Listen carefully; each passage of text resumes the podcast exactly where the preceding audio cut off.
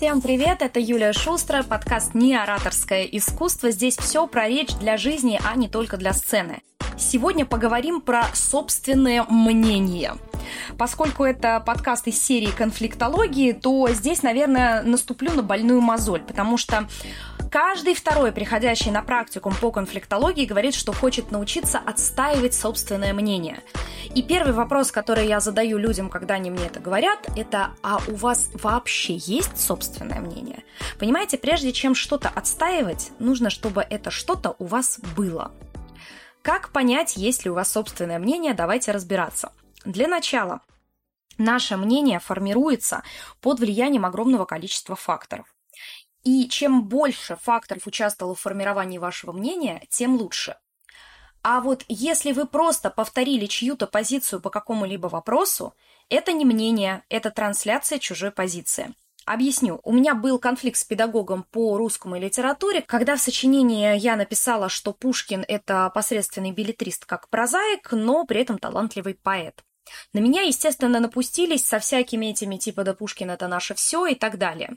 Кто из нас здесь был прав? Нет, была не права я, и не прав был учитель. Почему? Потому что мое мнение в данном случае базировалось на критике Белинского. Мне тогда оно показалось буквально революционным, что вот он как бы идет против, тем более, что «Капитанская дочка» мне действительно не очень понравилась, и я просто переписала – когда меня спросили, почему я так считаю, я написала, что просто согласна с Белинским. Вот это вот «я просто согласен с кем-то» сейчас вижу буквально на каждом шагу когда человек слушает какой-нибудь один телеграм-канал или одного какого-то конкретного человека, неважно, кстати, о чем, о политике, о бизнесе, если вы слушаете только одного эксперта, у вас формируется вот это самое плоское мнение.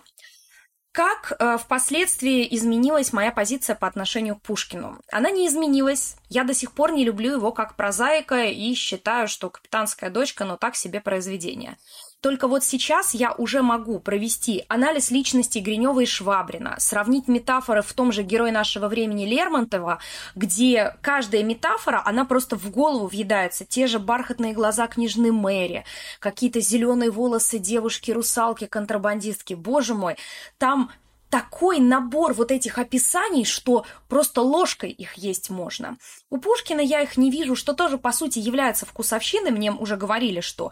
Но это же тоже не мнение, это вкусовщина. Это вкусовщина. Но это уже мое мнение, которое я могу чем-то обосновать. Я могу выразить свои эмоции, свои чувства по поводу чего-то.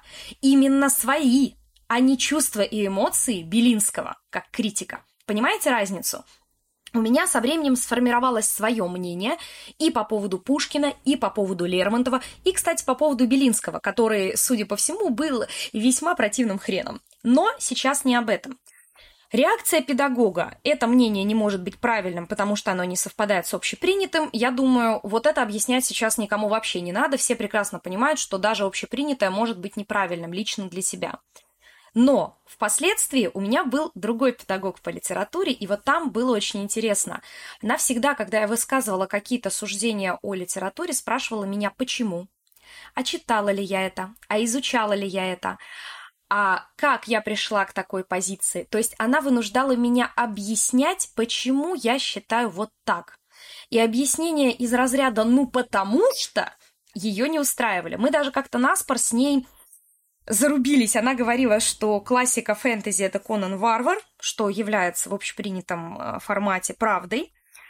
А я говорила, что Гарри Поттер это тоже классика фэнтези. Я думаю, что сейчас уже никто с этим спорить бы не стал, но в каком я в десятом уже закончила школу, то есть это был год 2007, тогда еще Гарри Поттера безусловной классикой никто не считал. И мы с ней заключили пари. Я читала Конана Варвара, она читала Гарри Поттера. И потом мы обменивались мнениями. Со временем я с ней согласилась, что в литературном отношении, я имею в виду в тонкостях написания самих романов, Гарри Поттер не является безусловным шедевром. Но в отношении самого сюжета, конечно, да потому что он там в точку попадает. Сейчас, э, кстати, во взрослом возрасте я уже могу сказать, что так произошло, потому что герои архетипичны, что, в принципе, случается почти со всеми произведениями классической литературы. Так вот, Какое все это отношение имеет к собственному мнению? А такое, что формирование собственного мнения не может базироваться на мнении другого человека. Если вы просто читаете чью-то критику, даже мою, те, кто слушает мои подкасты новостные, имейте это в виду. Даже мое мнение, оно не является вашим мнением. Ваше мнение может формироваться только на стыке других. И вот если вы не потрудились сделать анализ, то не нужно выдавать это за собственное мнение, за собственные ощущения реальности.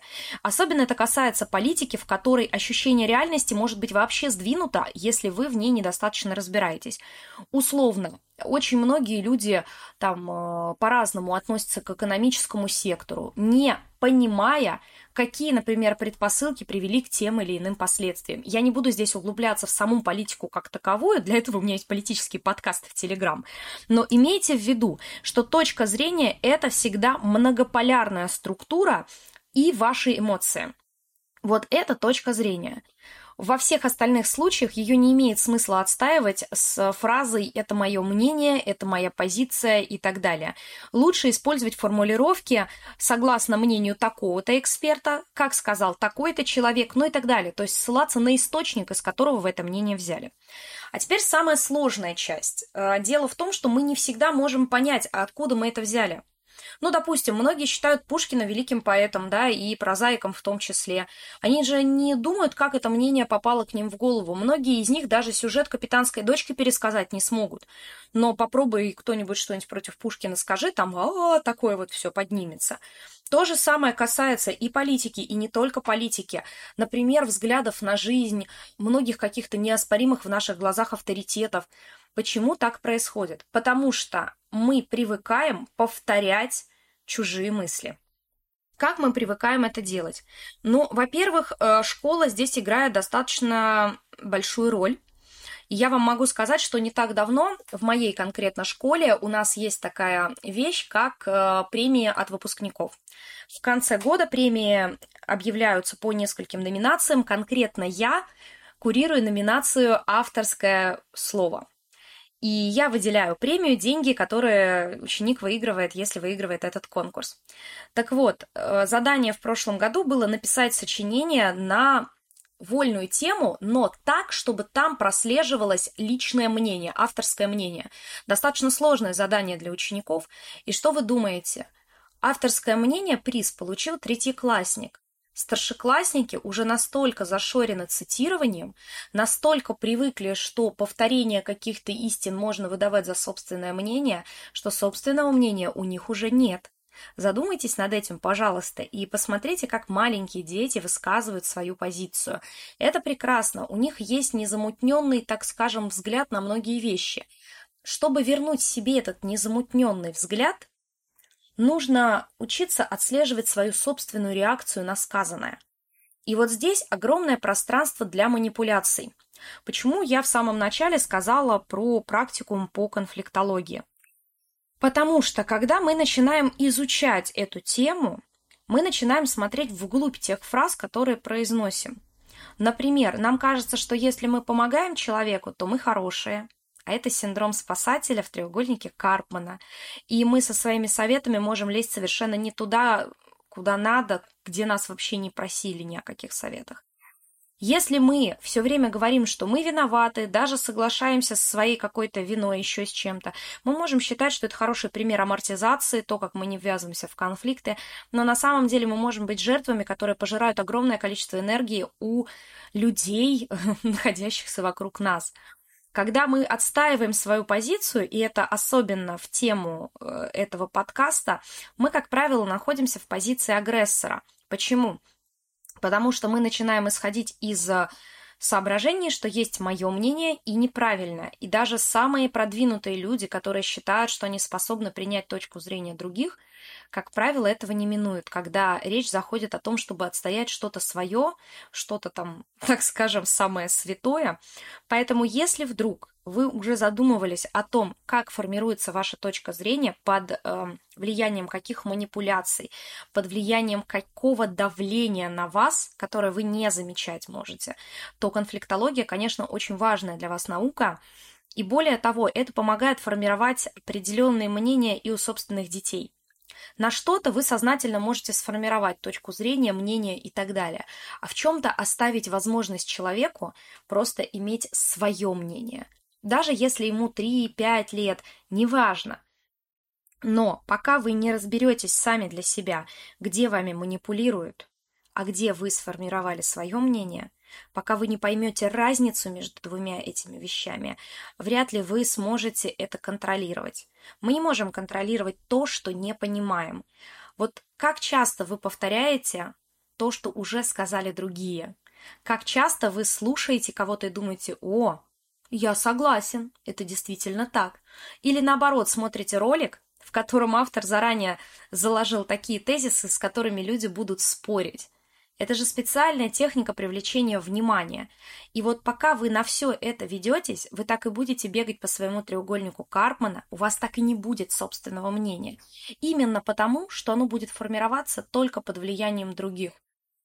А чтобы посмотреть на предметы, на явления, на искусство, в конце концов, собственными глазами, нужно сначала научиться выстраивать речевую самооборону от других людей.